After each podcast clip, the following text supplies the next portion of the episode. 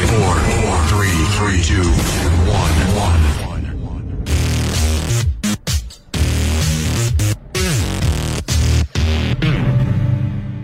Bentornati amici ad Un'ora con, condotto da Roberto Leone, uno spazio in cui attraverseremo la carriera musicale di un artista o di una band ascoltati con le nostre orecchie. E per questa puntata la scelta è ricaduta su Michael Jackson, scelta fatta da voi sui nostri social Radio Swing Set. Vi ricordiamo inoltre che potete seguirci su YouTube, su Instagram, su Telegram, su Twitter su Facebook e sul nostro sito www.radioswingset.com anzi lasciateci i vostri mi piace che sono molto utili per crescere e interagite con noi perché questo piace molto ai vari social e dateci il vostro parere anche su questa puntata. Michael Jackson intraprese la composizione del testo del primo brano ispirato da alcune vicende di natura personale e noi ve lo lasciamo ascoltare.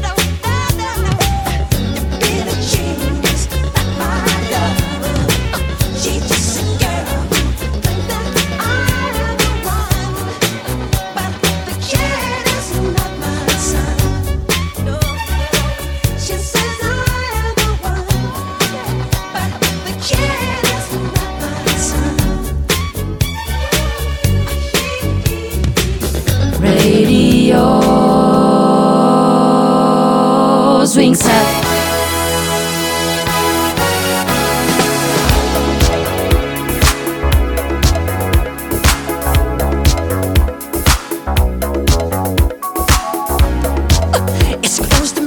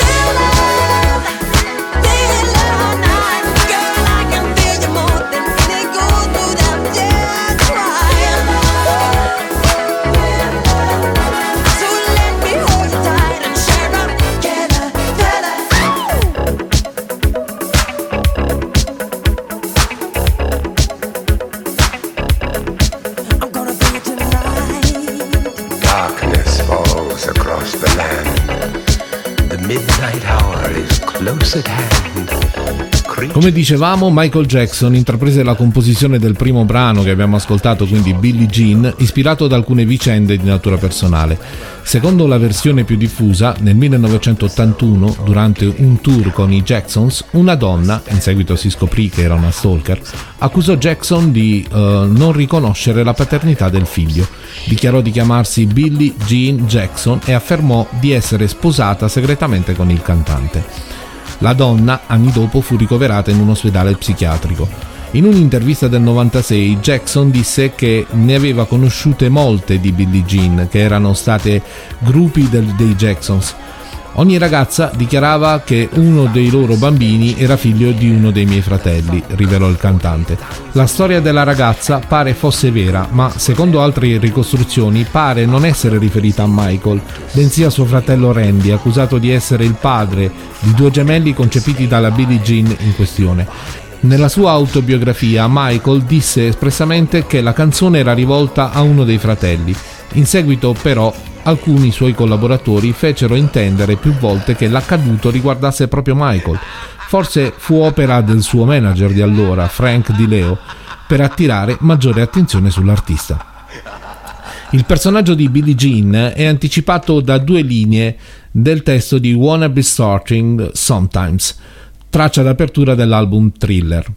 Uh, dal testo risulta evidente che la ragazza non è innamorata del cantante, uh, dicendo bugie e infastidendomi. Questa è la parte del testo che lo fa intendere e che parla senza considerare quello che sta dicendo. Uh, nel testo si legge: Dissero che la sua bocca era come un motore in azione.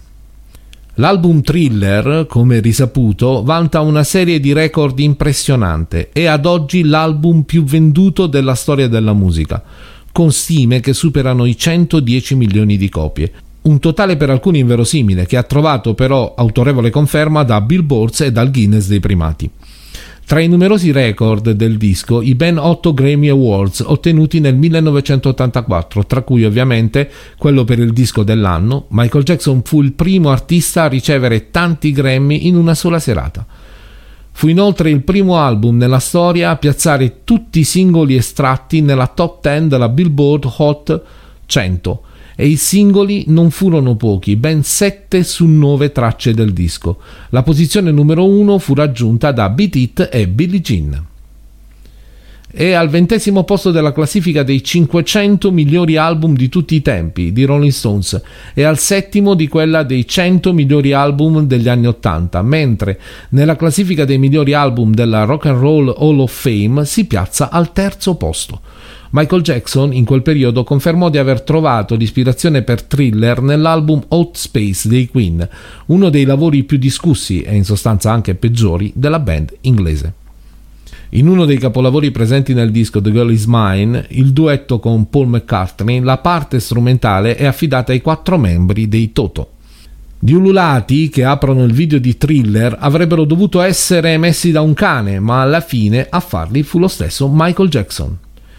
Il famosissimo e spettacolare assolo di chitarra di Beat It è suonato da Eddie Van Allen.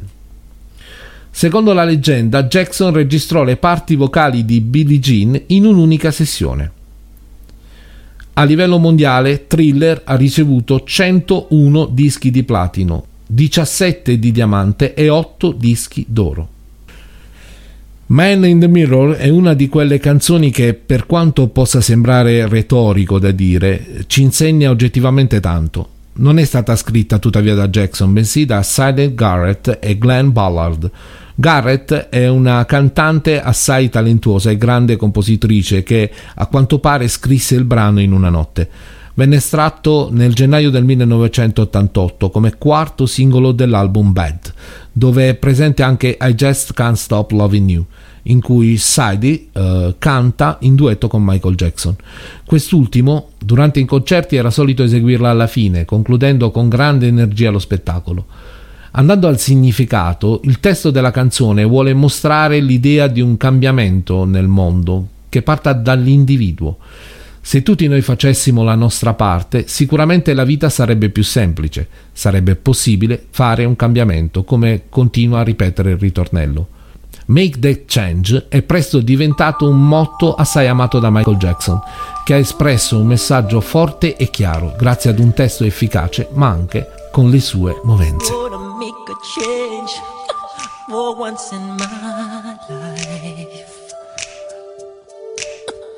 Gonna feel real good, gonna make a difference, gonna make it right.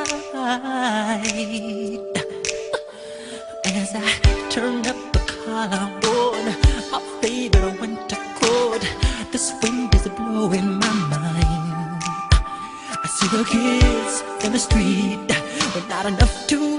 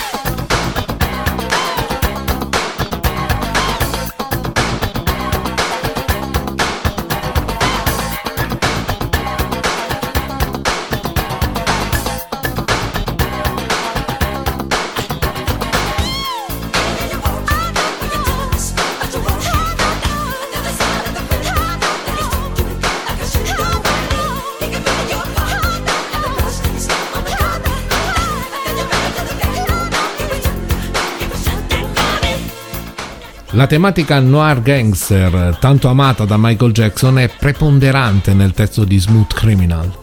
La protagonista di questa storia noir è Annie, che si ritrova a suo malgrado ad essere bersaglio di uno spietato killer. Ma chi è esattamente Annie? E come è diventata il soggetto principale di una delle canzoni più rappresentative del re del pop? Ebbene, Annie altro non è che un manichino utilizzato per insegnare a praticare correttamente il massaggio cardiopolmonare eh, noto nell'ambiente medico con i seguenti nomi Resusci Annie o N o Rescue N o Annie o CPR Annie. Michael imparò infatti ad eseguire il massaggio cardiopolmonare proprio con uno di questi manichini che si trovava nello studio di registrazione. Durante l'esercitazione, al fine di conseguire il massaggio con la giusta tempistica, è obbligatorio pronunciare la frase Annie, are you okay? Annie, stai bene? Ed è proprio da qui che il re del pop attinse l'ispirazione per scrivere le ossessive strofe che ripete sincopaticamente durante il testo. Annie, are you okay? So Annie, are you okay? Are you okay, Annie? Ma è già dall'intro che Smooth Criminal uh, crea una giusta suspense anticipatoria, perfettamente in linea con la trama hitchcockiana del brano. I sospiri di Michael, eliminati nelle successive edizioni dell'album Bad, ed il battito cardiaco in accelerazione veicolano l'ascoltatore verso l'atmosfera noire e tensiva che caratterizza la canzone. E udite udite, il cuore che si sente pulsare è proprio quello di Michael Jackson. Christopher Carrell, che si occupò di registrare il suono cardiaco, raccontò. Era un progetto interessante. Michael contattò il dottor Cleven che eh, lo raggiunse a Westlake in aereo. Uh, il dottore aveva con sé l'equipaggiamento speciale per registrare il cuore umano. Io registrai i battiti cardiaci di Michael. Digitalmente lo elaborai per conferirgli più nitidezza. Ho poi regolato digitalmente la velocità del suo battito accelerandolo. Potete sentire il battito di Michael Jackson nell'intro di Smooth Criminal. Il secondo interessante particolare si trova nell'intermezzo quando una voce di qualcuno che ha l'aria di essere un autoritario poliziotto dal megafono ordina con decisione ai suoi uomini di liberare la scena del crimine. Quel poliziotto altri non è che l'ingegnere del suono, Swedin, che prima registrò la sua voce mentre pronunciava la suddetta frase in un microfono e poi la elaborò meticolosamente in studio, aggiungendovi diversi effetti al fine di farla sembrare uscita da un megafono. Linea di basso e strofe sincopate, atmosfera noir intrisa in un mix di tra pop, RB e funky, testo che attinge a piene mani da un film di Alfred Hitchcock ed effetti sonori indovinati fanno di Smooth Criminal un classico immortale associato inscindibilmente a Michael Jackson, grazie anche ad uno dei video più iconici e meglio coreografati a memoria d'uomo. Siamo tra il 1984 e il 1985 è appena finito il Victory Tour dei Jackson 5 e Michael Jackson si appresta a scrivere e registrare il suo nuovo disco.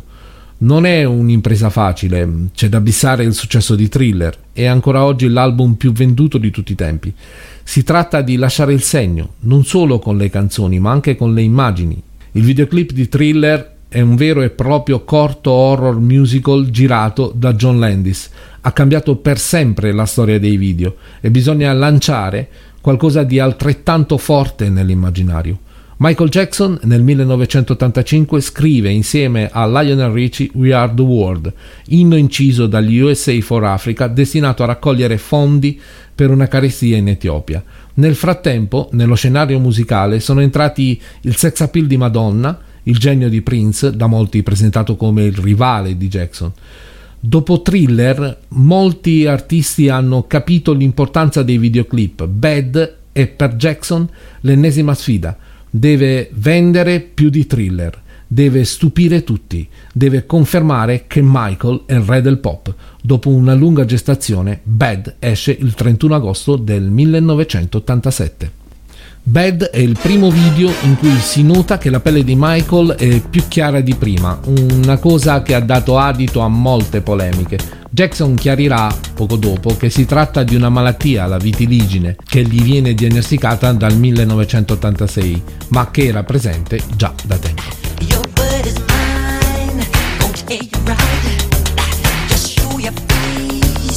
Broad I feel. Gonna hit your mind. Don't you dare jump on, jump on, get on me. Alright. I'm you on three. Just your or let it be. I'm telling you, just watch your mouth. I know you can.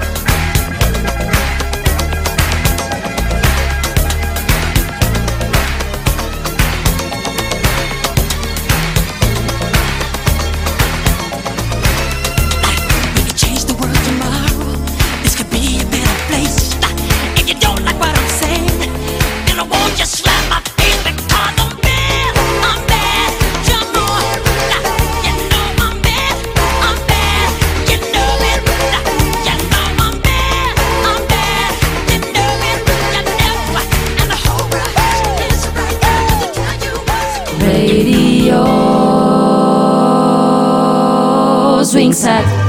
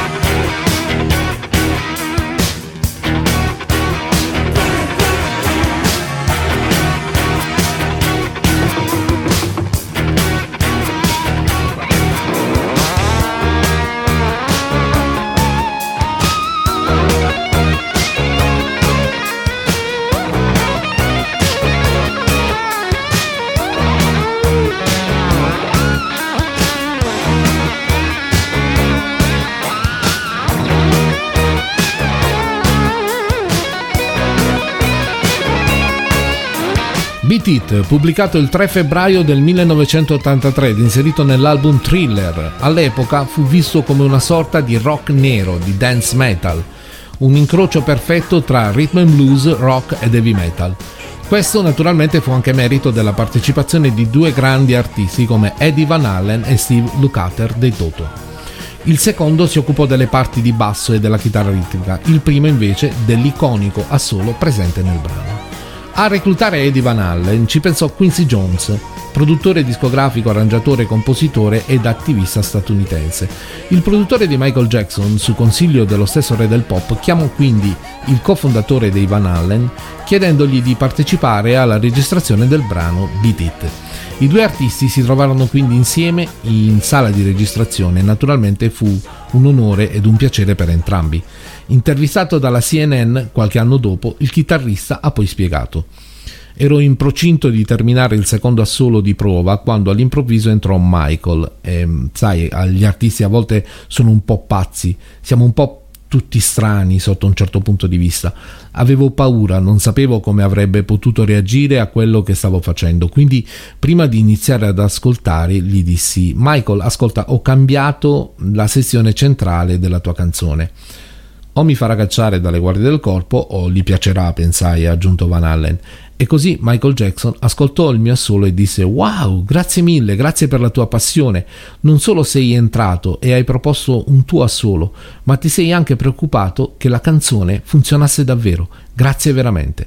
Eddie Van Allen, inoltre, non solo collaborò ed aiutò Michael Jackson per la stesura del brano Beat It, ma non chiese nemmeno una ricompensa in denaro per questo. Le uniche cose che chiese furono una cassa di birra e delle lezioni di danza da parte del re del pop. Era il 15 agosto del 1995 quando veniva rilasciata You Are Not Alone, scritta da Robert Kelly per Michael Jackson. Quest'ultimo, leggendo nella canzone anche qualcosa di molto personale, decise di produrla. Amore ed isolamento sono al centro della canzone. I temi, narra la storia, furono cari a Kelly, che scrisse il brano dopo aver perso delle persone a lui care. Dopo averla scritta, decise di mandare la traccia al suo idolo e il resto è storia. Anche se, eh, come vedremo più avanti, questa è una storia che ha un risvolto negativo per l'autore della celebre canzone. Ero entusiasta, sentivo che avrei potuto fare tutto il suo album non ero egoista, ero solo così entusiasta. È stata un'esperienza fuori di, da questo mondo. È incredibile sapere che qualche anno prima stavo scrivendo canzoni in uno scantinato e ora sto scrivendo per Michael Jackson. Sarei un pazzo a non dire che è un sogno diventato realtà. L'inizio è un trionfo, You Are Not Alone infatti è stato il primo brano che in 37 anni della Billboard Hot 100 ha debuttato subito al primo posto. Va da sé che nel 2007 arrivò una doccia fredda, freddissima. Un tribunale belga infatti ha dichiarato che quella di Kelly fu un plagio del brano musicale If We Can Start All Over di Eddie e Danny Van Passel. La sentenza, che ha giurisdizione soltanto in Belgio, ha trasferito i diritti del brano da Kelly a Van Passel. Infine una piccola nota familiare. Nel videoclip del brano era presente l'allora moglie della pop star, Lisa Marie Priestley. Another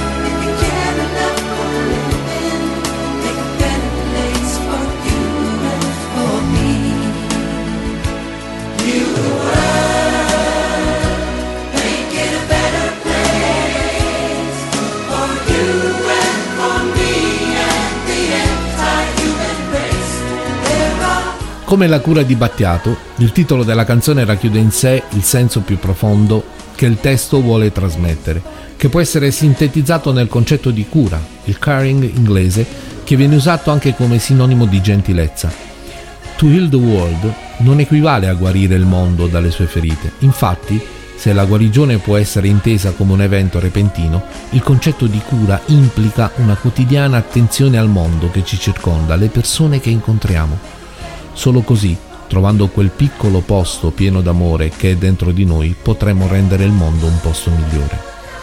Un posto più luminoso, da lasciare in eredità ai nostri figli, dove il cambiamento più grande comincia da noi, dai nostri piccoli gesti, in grado di cancellare il dolore, il dispiacere, in grado di soppiantare il pianto.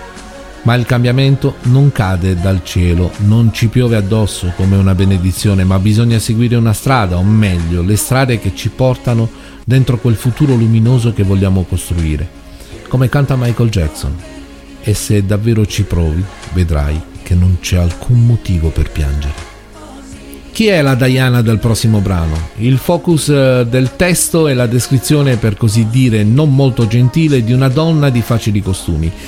Ci sono state molte speculazioni sul significato di Dirty Diana e sull'identità della donna. Alcuni hanno ipotizzato potesse essere Diana Ross, cosa alquanto improbabile in quanto collaboratrice di Michael Jackson e sua grande amica. Ricordiamo ad esempio che in We Are the World i due duettano insieme. Inoltre Diana Ross ha usato spesso questa canzone come introduzione ai suoi concerti e sarebbe stato davvero strano usare un brano che la offendeva. Prima di giungere all'ipotesi corretta che potesse essere una groupie, alcuni hanno pensato si trattasse di Lady D. E fu proprio Michael Jackson a rivelare il significato di Dirty Diana in varie interviste.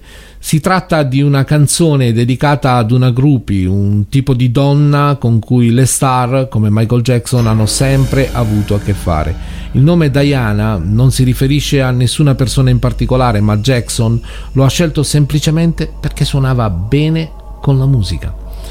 Lo stile e il testo della canzone corrispondono comunque all'erotismo ed al modo di descrivere certi tipi di donna molto presenti nello stile di Michael Jackson, tanto che è stata spesso paragonata ad altri suoi lavori come Billie Jean.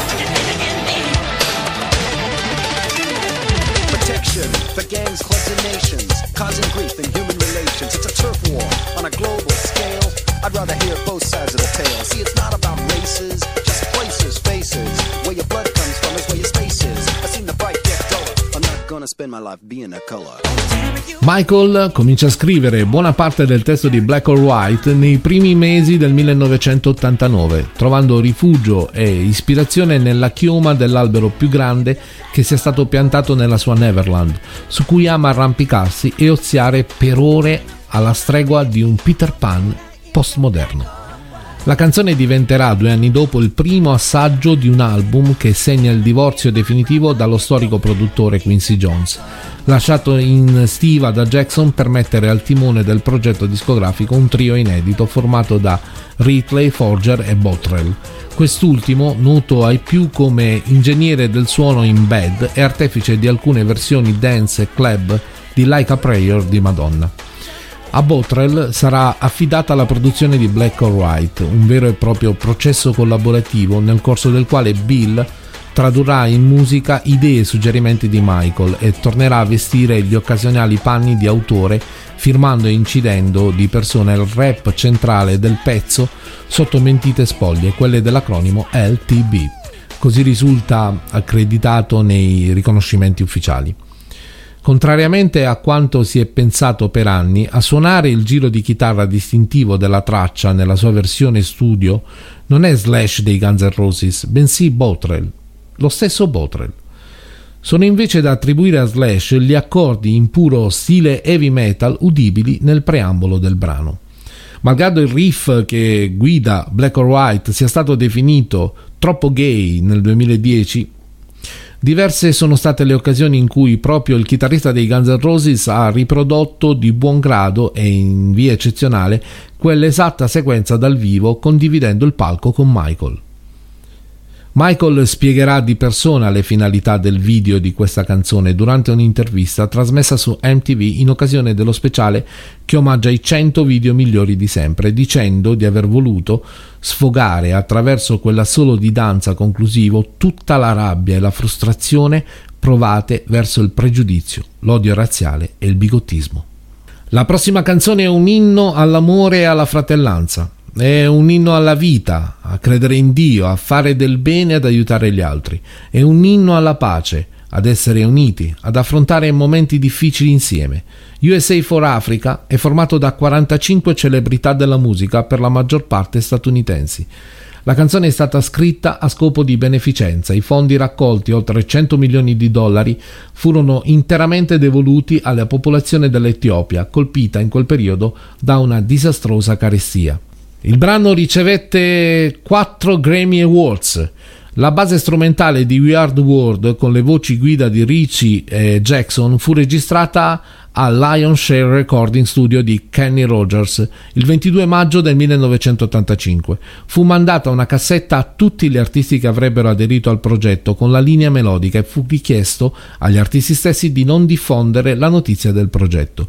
Le registrazioni delle voci furono fatte la notte del 28 gennaio 1985 ad Hollywood e subito dopo la cerimonia degli American Music Awards del 1985.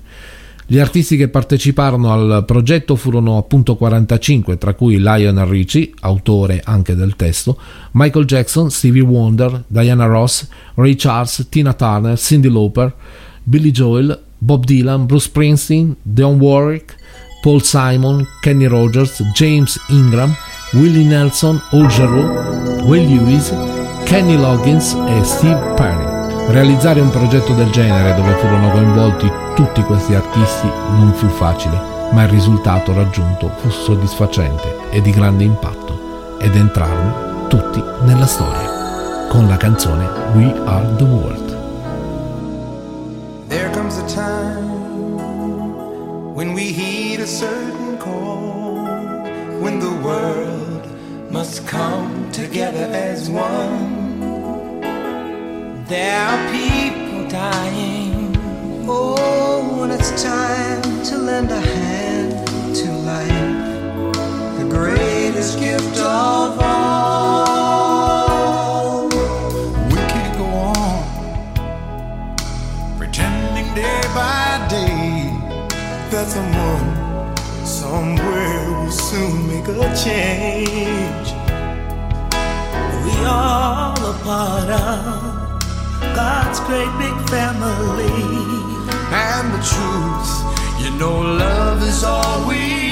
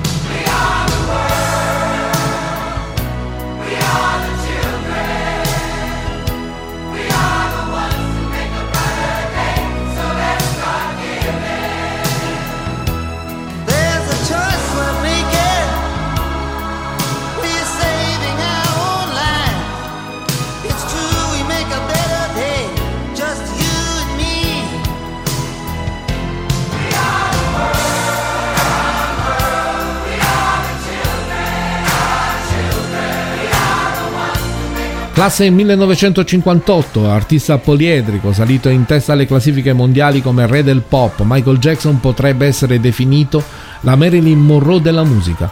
Non ce ne vogliano quanti ritengono azzardata l'analogia, ma la sua stessa morte, al pari di quella della diva di Hollywood, ha avuto un notevole peso specifico nel rafforzarne il mito. Qualche altra curiosità su questo grande artista. Il medico personale del cantante nel luglio del 2018 si è spinto ad affermare che Jackson Sr. potesse aver castrato il figlio per preservarne la particolarità vocale. Sulla Walk of Fame ha ottenuto due stelle, una per la sua carriera da solista ed una per il percorso fatto con il Jackson 5. Aveva due lama e un boa constrictor come animali domestici, ma non è tutto, aveva anche un ariete chiamato Mr. Tips. Il suo animale domestico preferito, più famoso, è stato uno scimpanzé di nome Bubbles. Il secondo nome della star era Joseph. Era vegetariano ma adorava in modo smisurato il cibo messicano. prima dei live era abituato a bere acqua calda contenente caramelle balsamiche sciolte.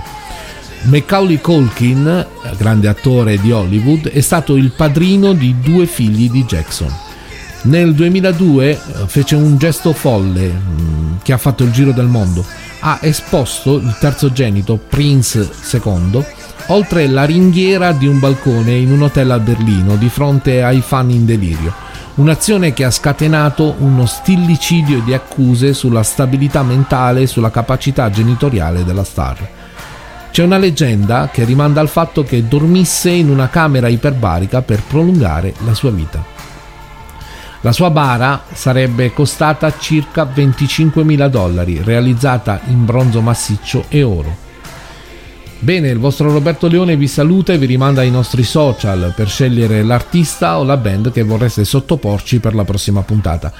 Seguiteci anche sulle nostre pagine social, quindi Instagram, Twitter, Facebook, Telegram. Seguite anche il nostro canale YouTube, eh, tutto come Radio Swing Set. Ah, naturalmente se volete sono presente anche io come Roberto Leone eh, in tutti i social, quindi potete seguire anche me se vi va. E mi raccomando, per quanto riguarda il nostro canale YouTube, cliccate sul iscrivetevi al nostro canale e poi cliccate anche sulla campanella per rimanere aggiornati quando verranno fuori appunto altri video della nostra fantastica radio Swing Set. Mm, adesso un ultimo ricordo, questo è un ricordo personale, mi ricordo che quando comprai eh, l'album del quale sentiremo l'ultima canzone subito dopo, non conoscevo la copertina, ma vidi gli occhi di Michael Jackson che mi fissavano. Capii subito che era Dangerous. Clown, animali, circensi e maghi, tutti impegnati in uno spettacolo. Gli spettacoli di questo tipo sono nati per distrarre il pubblico da una realtà triste, a volte terribile. La comicità, e per estensione il circo, nasce come rito contro la sfortuna, per poi ottenere favori da Dio e in ultima per far trascorrere un momento piacevole al pubblico, scacciando i problemi della vita almeno per qualche ora. Qui in Dangerous sembra accadere la stessa cosa. Sembra un tentativo di comicità per nascondere la realtà, per distrarre la gente da ciò che resta nascosto dietro il tendone, nel nostro caso dietro la maschera. Per anni e anni, ogni volta che ho ascoltato il CD, mi sono fermato per pochi secondi a contemplare la copertina, chiedendomi ogni tanto che diavolo vorrà dire. Ora ho le idee più chiare. Dangerous è come entrare in un paese dei balocchi, progettato da Michael Jackson, apposta per tutti noi. L'appuntamento alla prossima puntata e ci ascoltiamo tutti quanti insieme e ci salutiamo con Dangerous. The way she